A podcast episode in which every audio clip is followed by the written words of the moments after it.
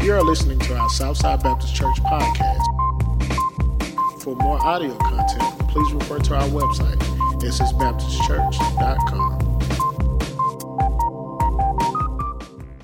You know, I was thinking, uh, was thinking a moment ago, Caleb, uh, talking about CJ. You know, those with small children don't realize that, you know, a thousand generations from now, if God should tarry his coming, the Lord tarries, that we would hope and pray that the young men and women, the boys and girls that are growing up right now, will live this out, live this on, pass this on. So that a thousand generations from now, you and I are firing at the enemy still with godly men and women coming behind us. No greater, th- no greater legacy. Let me pray for us. Our Heavenly Father, Lord, we thank you. We thank you that you love us. Lord, these songs have been such a rich worship. Lord, I know for people who watch live stream, and I've been there, I can stand up in the bedroom or in the living room and I can raise my hands and shout and at times even cry. Well, Lord, there's just something about being in the corporate gathering of people. And so, Lord, we pray, dear Lord, that you wrap your arms around us wherever we may be. Pray, dear Lord, for that mom that may be sitting home with those children. Pray, dear Lord, for that little family that's still struggling to get out. We ask you, dear Lord, to wrap your arms around them. Pray for that senior adult who still lives with the fear of COVID or has battled with it. We pray, dear Lord, that you'll wrap your arms around them even as they watch. Think about people like Mary Renfro, who's so faithful to watch online and always will send a message. So, Lord, we ask you to wrap your arms around us no matter where we may be. And we pray, dear Lord, that, and that, Lord, I ask you to cleanse me, forgive me. Lord, forgive me. Cover me by the blood of the Lamb, dear Lord, for the things that, that may hinder your word today. What may have gone into my eyes or in my ears or come out of my mouth, dear Lord, whatever it may be. Cleanse us, Lord. Speak to our hearts, and we'll give you the glory. And we pray this in the name of Jesus. Amen. Amen. I'm going to ask you to remain standing. I want you to take your Bibles. And I've got in the, uh, uh, um, I'm not going to tell you to turn to Genesis 45 yet. I want us to go back to Joshua chapter 1 because I want to do a little bit of summary, a little bit of review. I've titled, the, the, of course, the series is called Changes. And we basically have said this you and I go through times in our life that we're going through changes, transitions. Uh, things are not the same. Right now in our nation, this past week, uh, we changed leadership, administrative leadership, presidential leadership. And, and, and in life, you can't go through life periodically without change somewhere along the way affecting your life. Life can never, you know, there may be a good time or a good moment in your life, and you're thinking to yourself, you know, if I could just hang on to this, if we could just stay here. But life is not like that, isn't it? You know, changes come. And I titled this message today, Scar or Scab. Scar or Scab, uh, why we cannot move forward. Because a lot of times we can't change, we can't move forward, because rather than having a scar, we've got a scab. And I don't know about you, but I don't know. When I was growing up, I couldn't keep my hand off a scab. I don't know if it is just the way kids are. But you know, you look at that thing and it's dry and it dries up, and you think to yourself, you know, that thing needs to come off. And I ain't got nothing else to do, so I might as well sit here in class, sit here in school, or sit here at home watching TV. But you begin to pull that scab off. Now, your mom, if she saw you doing that, what'd she tell you? Stop it. Leave it alone. Don't pick that scab off. Leave that scab on there because if you don't, if you take it off, it could get infected. And, and, and so, you know, my, I could just hear my mom saying that. And, and so, you know, don't, don't pick at it. If, you pick at it, the outcome is you're going to have a fresh sore. Uh, you're going to be back in pain. And it's a possibility it could affect, infect your entire body. Let me ask you a question this morning before we read. Is that you? Could it, could it be that you cannot heal because there is a scar? No, there's not a scar. There is a scab, and you endlessly pick at it or allow other people to pick at that scab. And I wrote this down. Listen, are you just re injuring in your life what God is trying to heal? Are you, are you re injuring in your life what God is trying to heal in your life? And that was Joshua. Now, in Joshua chapter 1, beginning at verse 1, after the death of Moses, the servant of the Lord, the Lord said to Joshua, son of Nun, Moses' aide, Moses, my servant, is dead.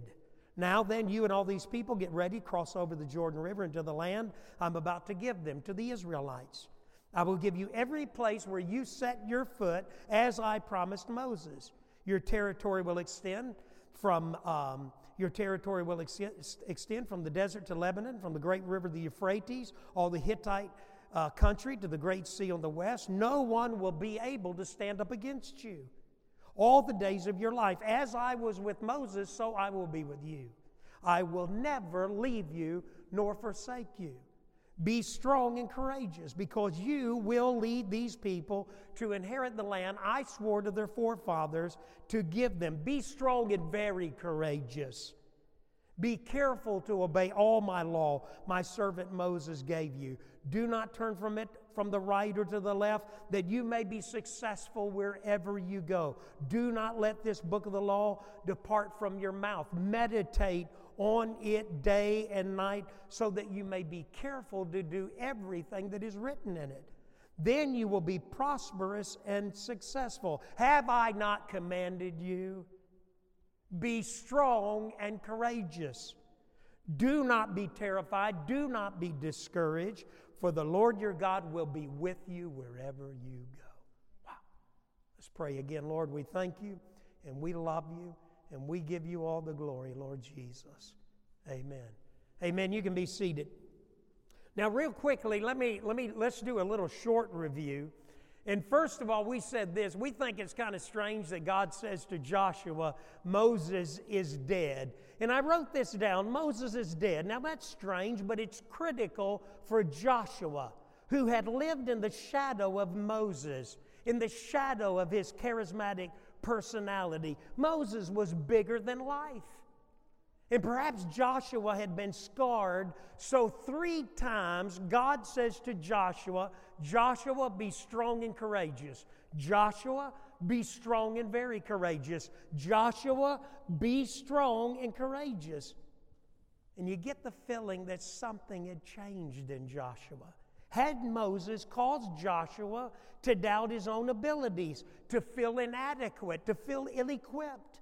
This is not the same Joshua that we see 40 years ago spying out the promised land and who's standing against he and Caleb 30, 38 uh, uh, eight others and standing before an entire nation full of courage. Something has changed.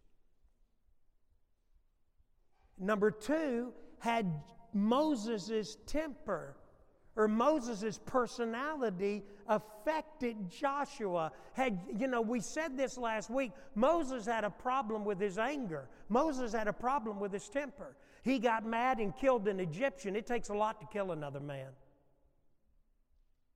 He got mad before Pharaoh and threw a fit in front of Pharaoh, and God said, I didn't call you to do that either.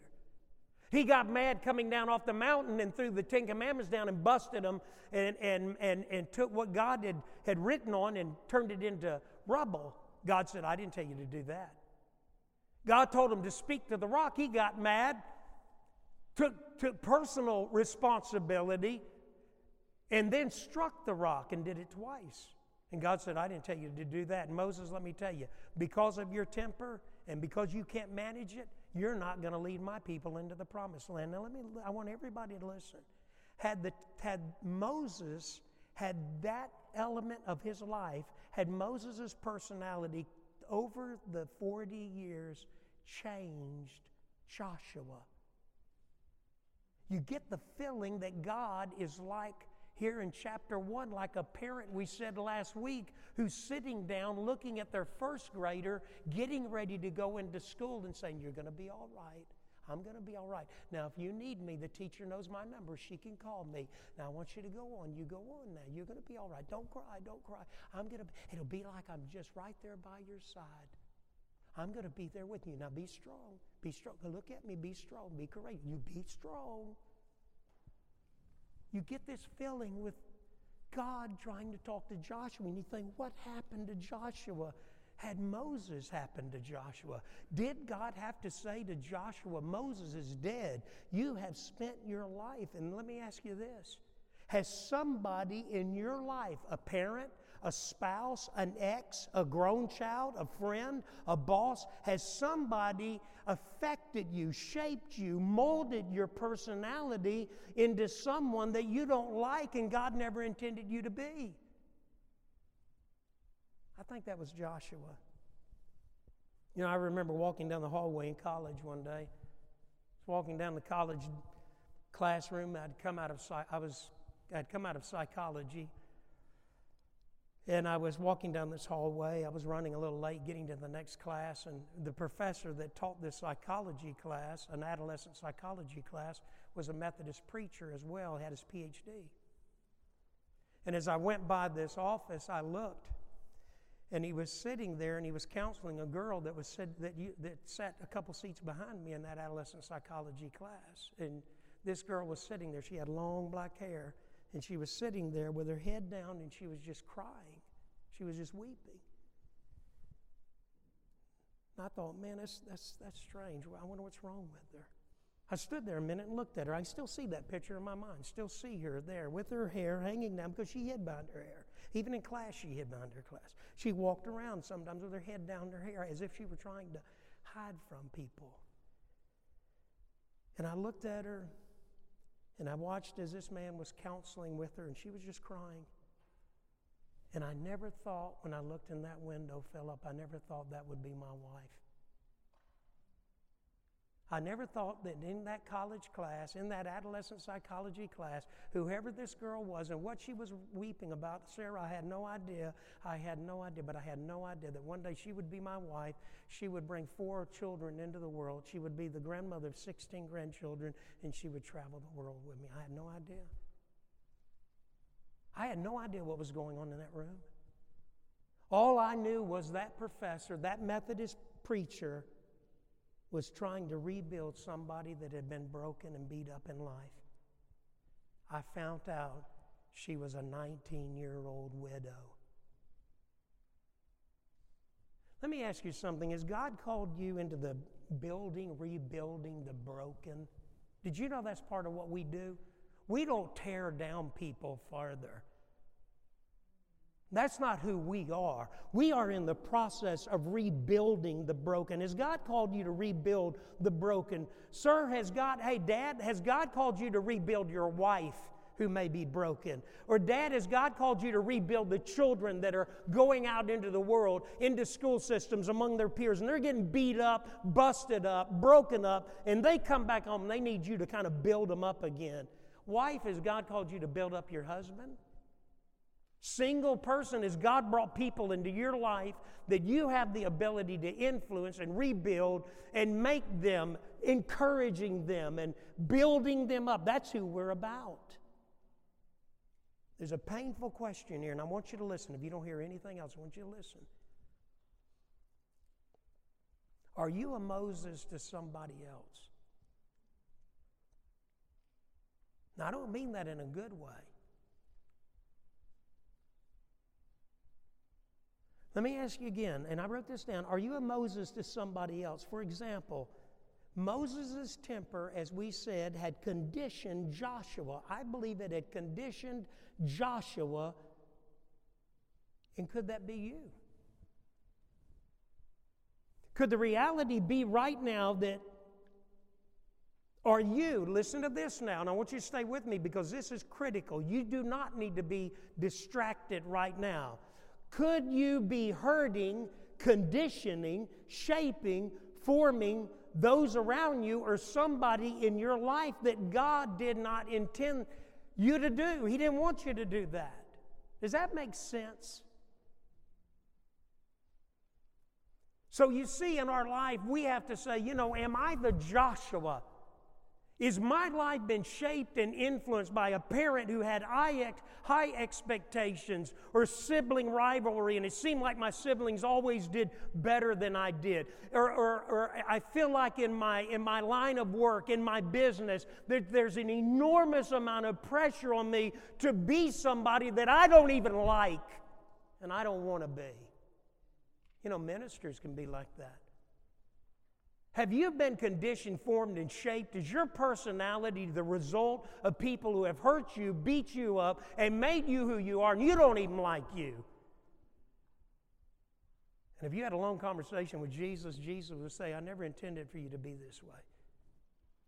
You get the feeling that God is saying to Joshua, Joshua, look at me. Moses is dead. You've got to put that behind you. I've called you now to lead my people into the promised land. You've got to get over this hurt this woundedness that you feel. But I wrote this down, and, and maybe it's a side road here. Maybe you need to write this down yourself. How do we manage change?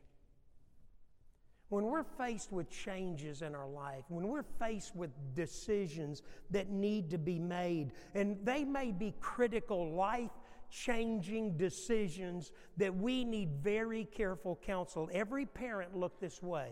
If you've got children, every decision that you make ultimately affects your children. Sheila and I, we were in Amerigo's the other night with Doug and Sandy Payne.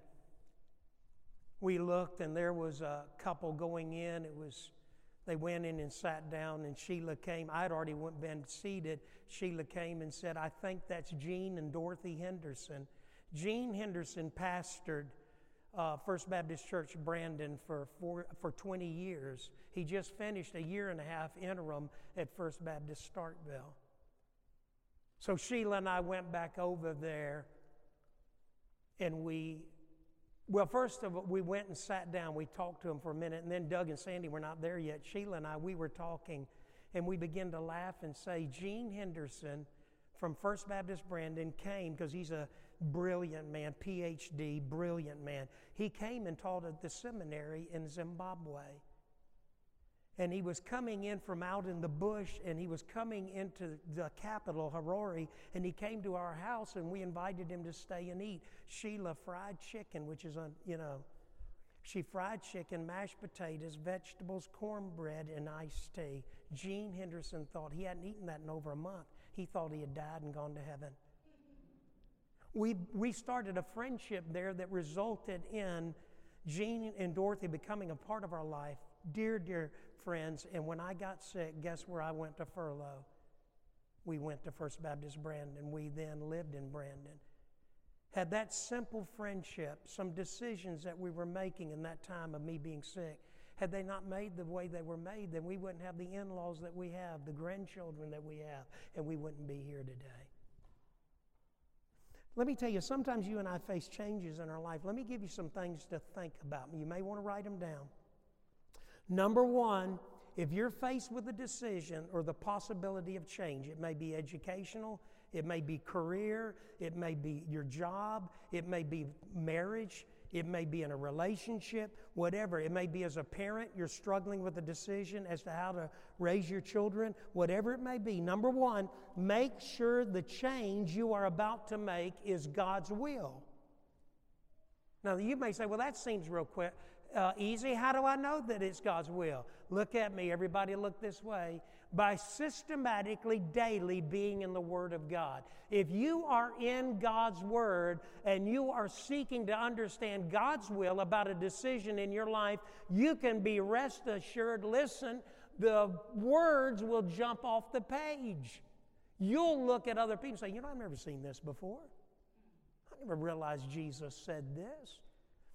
You see, sometimes we make changes that are outside God's will. If you're faced with a decision right now, you want to know that you know that you know that you know it's the will of God. How are you going to know that? By getting in the Word of God, getting in prayer, intimate fellowship with God, and by listening to other believers. You're asking other believers, spiritually mature people, listen, this is what I'm facing. I don't know what to do, and I don't want to make a mistake here. What do you think? Nothing wrong with that, mostly if they're walking in the Word. Number two, When you're faced with a decision or you're looking at the possibility of change in your life, number two, be patient and wait for a clear word from God, from Jesus, from the indwelling Holy Spirit. Listen, Joshua didn't do anything until God said, Okay, Joshua, it's your time, you're ready, Moses is dead, now it's time to move on with the program and lead my people into the promised land. I'm going with you. And Joshua, I need you to be strong and courageous. Number two, be patient. Wait for a clear word from God. Wait for the indwelling Holy Spirit, Christ in you, to make it clear. Now, everybody look this way. Say amen if you're listening. An open door is not always God's will. Let me say it again. An open door is not always God's will. Just because a door is open doesn't mean God wants you to go through it. Listen, you may not like this. Some people have a theological problem with it, but it's true, and I can prove it. Satan can open doors for you just like God can. In Luke chapter 4, verse 6, 7, and 8, you know what he told Jesus in the temptation?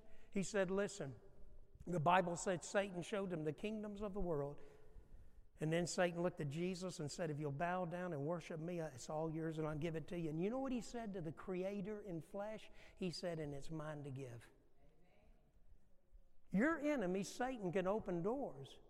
My friend, an open door is not always God's will. Be patient, wait on God. When I was sick in the UK, when I was in England and I was sick, I got a call from a church in Oklahoma. A friend of mine pastored this church. They ran over a thousand in Sunday school. Hey, listen, when they had Roundup Sunday, hey, uh, uh, Teresa, you'd love this. You'd have been reporting this. When they had Roundup Sunday, over a thousand people would come on horseback into the city to attend this church, a First Baptist church. Come, man, hey, you would have loved it. Kevin, you'd have loved it. I mean, horses everywhere. That's a lot of horse poop, isn't it? That's what you're thinking, it? He's a horse man. But anyway, he called me and said, Listen, come be my associate. If you'll come be my associate, listen to what he said. We have our own channel on cable.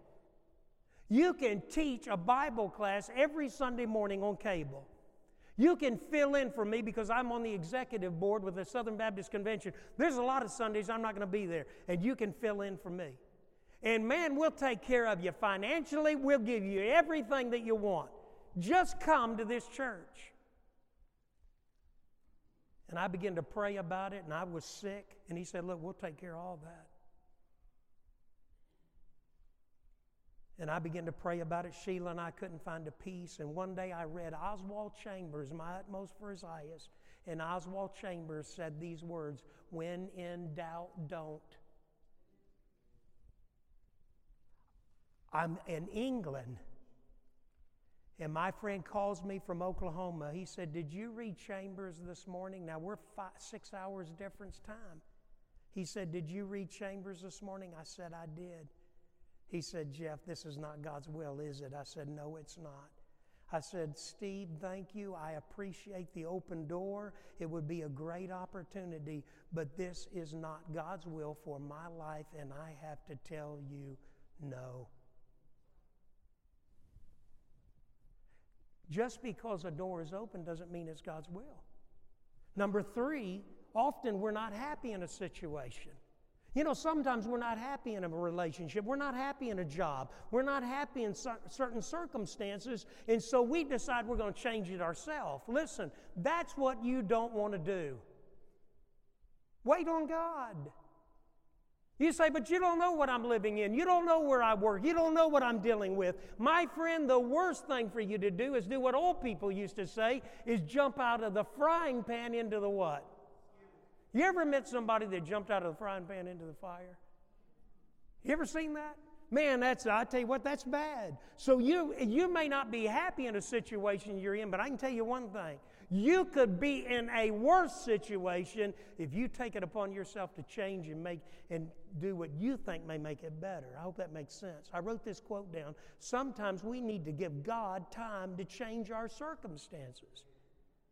And sometimes God is not changing our circumstances, God is changing what? changing our heart who we are, right? You know, see, some of you don't like this. Man, mm, I really wanted to make that decision. I really wanted to buy that car. I wanted to get that truck. And I just feel like, man, Brother Jeff's just saying what I already feel in my heart. Ooh, I just hate that. Number four, hear me, get counsel from those who know the Lord. Get counsel from those who know the Lord and are responsible for your spiritual development. Look this way, everybody. There are some changes, some decisions, some things in your life you need to come to my office and you need to sit down and say, Brother Jeff, this is what I'm facing. I'm your pastor, the overseer, the under shepherd, the bishop. The Bible says that, that I'm responsible to give an account for your soul. And the Bible says one day I want to be able to stand in heaven and do it with joy. You're making a decision, you never even bothered to ask me. Mostly if it's a life changing decision that may affect you, may affect your family. Hey, listen, you may say, but I feel like you're gonna, you're not, you're gonna tell me, uh, I feel like you're gonna tell me something that uh, you want for me. You know what I tell people a lot of times? If, if you came up and said, well, we're thinking about leaving the church and moving to uh, uh Na- Nashville, uh, what do you think? Do you think I ought to keep my job and stay here? Yeah, I want you to stay here. You know, I, I do. I, I will. I'll sometimes say, listen, selfishly, I want you to stay. But more than that, I want you in the center of God's will for your life. And then I begin to walk with you through that decision, whatever it is. Listen, everybody, listen to me. Going to Facebook, going to Facebook to get your spiritual counsel and guidance and direction is a mistake. People on Facebook who are these spiritual gurus now that we seem to have I wrote this down. They are uncalled, they are unqualified, and worse, they're unaccountable because they're not plugged into a local church. The reason they're not plugged into a local church and the reason they don't go to church has nothing to do with the pandemic and has nothing to do with their situation. They have rebelled against every single authority that's tried to come into their life. And those are the people you don't need to go to. What time is it? Uh, Jeffrey got me this really nice fancy watch, and I said, I'm going to wear it every Sunday to church, and I forgot it. But we're getting close to time. Let me, let me say a couple of things, and then we'll close in a moment. Jeffrey, I'm not quite ready yet, because he'll be running down there.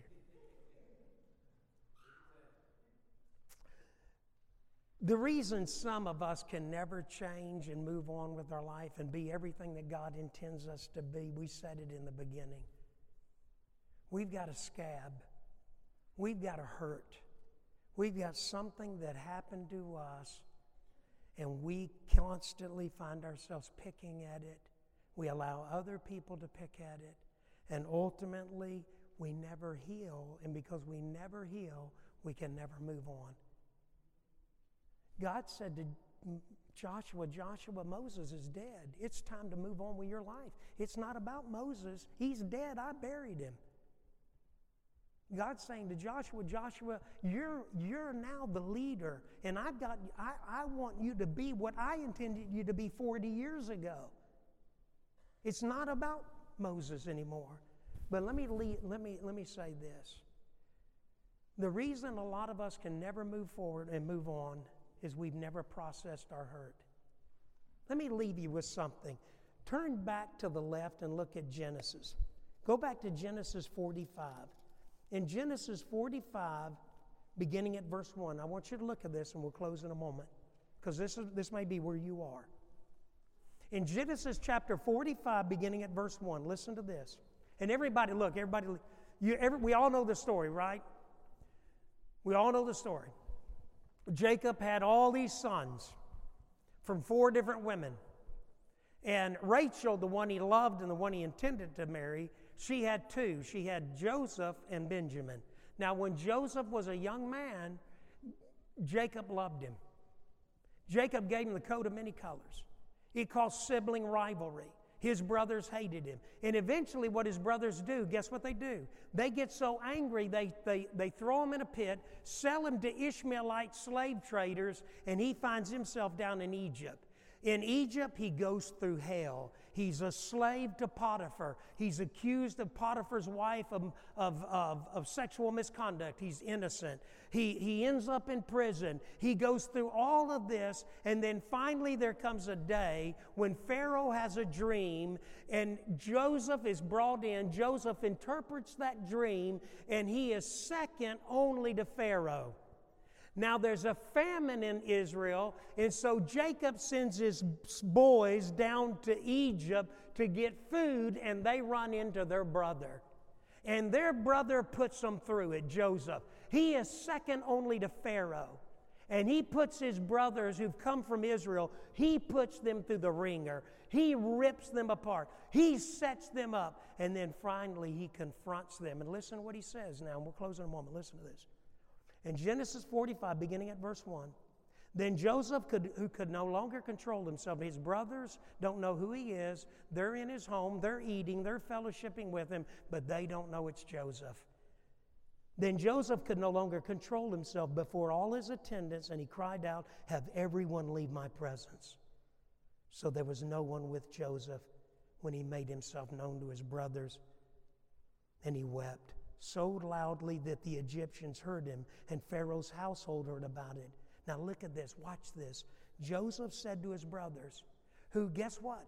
When they sold him to the Ishmaelite slave traders, you know what they did? They killed the lamb, took the coat of many colors, put blood on it, carried it back to Jacob, and said, I guess he got killed.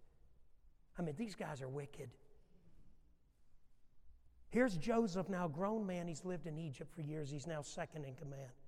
Joseph said to his brothers, I am Joseph. Is my father still living? But his brothers were not able to answer him because they were terrified at his presence. Now, watch this. Then Joseph said to his brothers, Come close to me. When they had done so, he said, I am your brother Joseph, the one you sold into slavery. And now do not be distressed and do not be angry with yourselves for selling me here because it was to save lives. Look at this, underline it, dog ear the page, that God sent me ahead of you for two years now, there's been famine in the land. For the next five years, there will not be plowing and reaping. Verse 7 But God sent me ahead of you to preserve for you a remnant on earth and to save your lives by great deliverance. Everybody, listen closely. Sometimes you and I can't be, we can't move forward. We are stuck in our hurt. Silas, my little grandson, turns eight today. Happy birthday, Silas.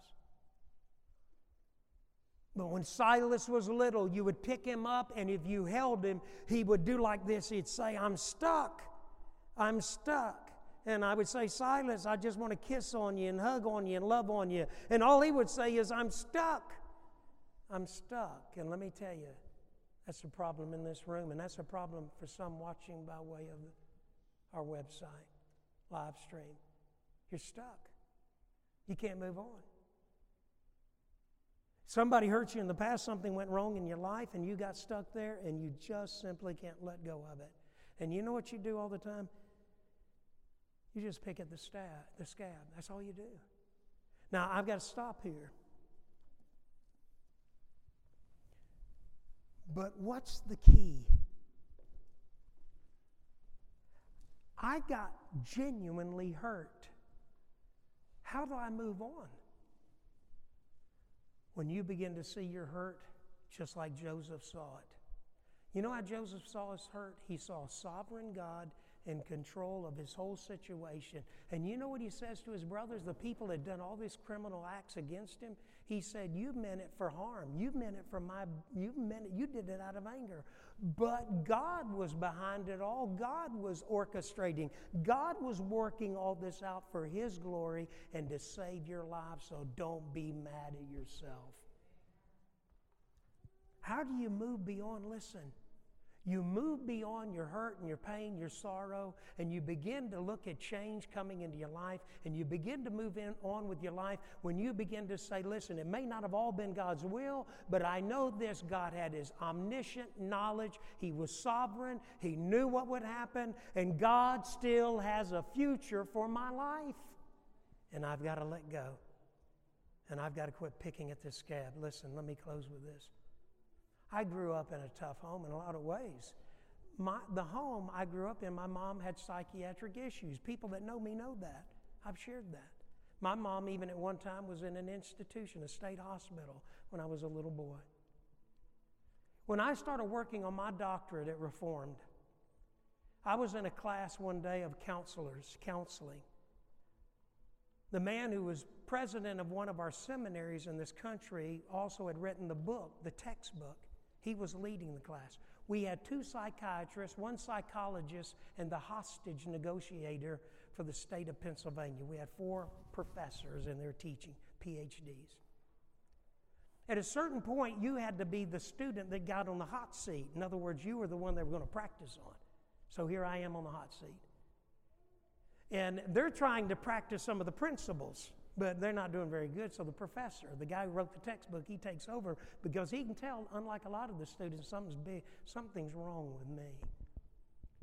And so he takes over and he begins to guide the conversation, guiding it, guiding it. At a certain point, I'll never forget it. At a certain point, I was sitting in a chair right there in the middle of this big circle of all these guys getting their doctorate and all these PhDs. And I'm sitting there, and he looks at the students and he said, How do we know that we've gotten to his heart? We've gotten to the problem, the real problem of his life. How do we know that? And none, that student sitting there looking, they didn't have no idea. And then finally he smiled. He looked at me. He said, Jeff. And he just had a love for me. He gave me the highest grade he had ever given any student in his entire time of teaching. He said, Jeff, how do we know? He said, uh, he said, Jeff, let me, and he's teach, teaching the students. He said, uh, let me ask you a question. I'm sitting there like this in the hot seat. He said, uh, Jeff, he said, have you ever not shaked your leg? Have you ever not been kind of moving? You, you see those kind of people? They're always moving. And I looked down and I was and I realized I was just absolutely just dead weight in that chair. There was a silence and a peace that had come over me. I wasn't shaking my leg, my foot, I wasn't moving. I was perfectly calm. And I just began to cry, just sitting there in front of those students. I just wept and cried. And he went on to talk about my relationship with my mom. And that's what he had talked about. And as he unfolded that, as he began to get to the heart of my problem, there a peace came over me and a calmness. I went to my mom after that, just me and her one day. I sat down with my mom and I said, Mom, what happened? My mom had been abused as a little girl growing up. My mom had her own baggage. My mom had been hurt. My mom wept and cried. Her little knobby hands, arthritic, drawn hands, took my hands and she said, Son, I'm sorry. I love you. Healing. I didn't have to pick the scab off anymore. Is there a scar? Yes. But the scar is just a picture of the healing power of Jesus Christ when He brings real healing. Let me ask you something. I want to ask you again Is there a Moses in your life? Is there a parent is there a sibling? Is there a boss? Is there somebody in your life who has hurt you and conditioned you and made you somebody that you don't even like yourself? And God wants you to heal. I love The Chosen. I love The Chosen, the series. I don't know if you've seen it. Mary Magdala, who's possessed by these demons. And there's a scene where she goes into this old New Testament bar. She's getting ready to get a drink. And all of a sudden, their hand reaches over and goes over her hand and says, You don't need that. And it's Jesus. Because that's how she lived her life, escaping. That's the homeless. Most of them are escaping their wounds. They're, that's what's happened to them. He said, You don't need that. And she looks at him, and all of a sudden she goes, Oh. And she gets up and leaves, and she's going out. And as she's walking down this little corridor, all of a sudden Jesus comes behind her. He says, Mary, Mary Magdala. And she stops and she drops the vessel, the drink. And then he says, I love you. I've known you. I called you. I redeemed you. You're mine. And he touches her head with his hands. And she cries. She's healed. Let's, let me pray. Stand. Let's stand. Our Heavenly Father, we just come to you, Lord, and for some in this room, some who may be watching by live stream, there's hurt, there's woundedness. Some of those, dear Lord, that are even on Facebook that constantly seem almost mean spirited in, some of this counsel that they give in, giving and some of this judgmental attitude. Some of this stuff, dear Lord, comes out of a deep, deep hurt. Lord, there's some that are listening right now, they've been hurt, they've been wounded. Somebody was like a Moses in their life. They lived their life maybe as a child, tiptoeing around anger, around emotions, whatever they may be. Some may be here today, they were in abusive marriage, a re- abusive relationship.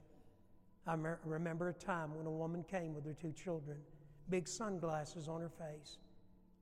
When she came into our home there at the pastor's home, she sat down. She began to cry with those two small children, little girls. She cried and then she took those sunglasses off because Sheila said, Take your glasses off. And her eye was blood red, black. She had been beaten. Sheila said she even had a stab wound on her leg. Sometimes hurt is not like that. Sometimes hurt is in the soul. Some, sometimes hurt is in the personality and it's made us somebody that we don't even like. Sometimes we look and don't even like ourselves. Sometimes we need to be healed. So, God, I pray, dear Lord, today for those that may be hurting, they need to find healing and it would come through Jesus Christ. I pray right now in the power of your indwelling Holy Spirit, your presence, that right now, for whoever that person may be, there may be somebody right now sitting in their living room in tears because they are wounded and they're broken and they've been hurt and they just simply can't move on. They can't be the parent God's called them to be. They can't be the wife or the husband God's called them, them to be. They can't be the grandmother. They can't be the, the employee. They can't, they can't live their life. They can't move on. But God, I pray right now that you wrap your arms around them and they would be set free. And that they would smile and say, There was a sovereign God that was protecting me even when I could not protect myself. A dear counselor friend, one time counseling me years ago, smiled and laughed and looked at me and said, Jeff, don't you see how many neighbors, how many people were always around you? Maybe they were like angels that we're bringing you to this moment of healing.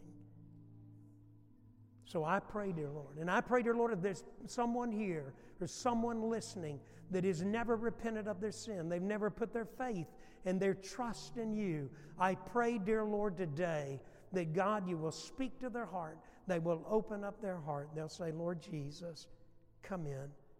Come into my heart. Come into my brokenness. Lord, save me right now. Let me be your child. Let me be born again. God, begin to bring the healing from the inside out. God, heal me of this anger, this bitterness, this hurt. Set me free. Lord, we love you. And if there's one here that needs to rededicate, recommit that life, if there's one here that needs to come forward and say, I want to be a part of this church, whatever that decision may be, I pray they make it today. And we pray this in the name of Jesus. And all God's people said, Amen. You come. You come. Ledge will be here. Russell's here.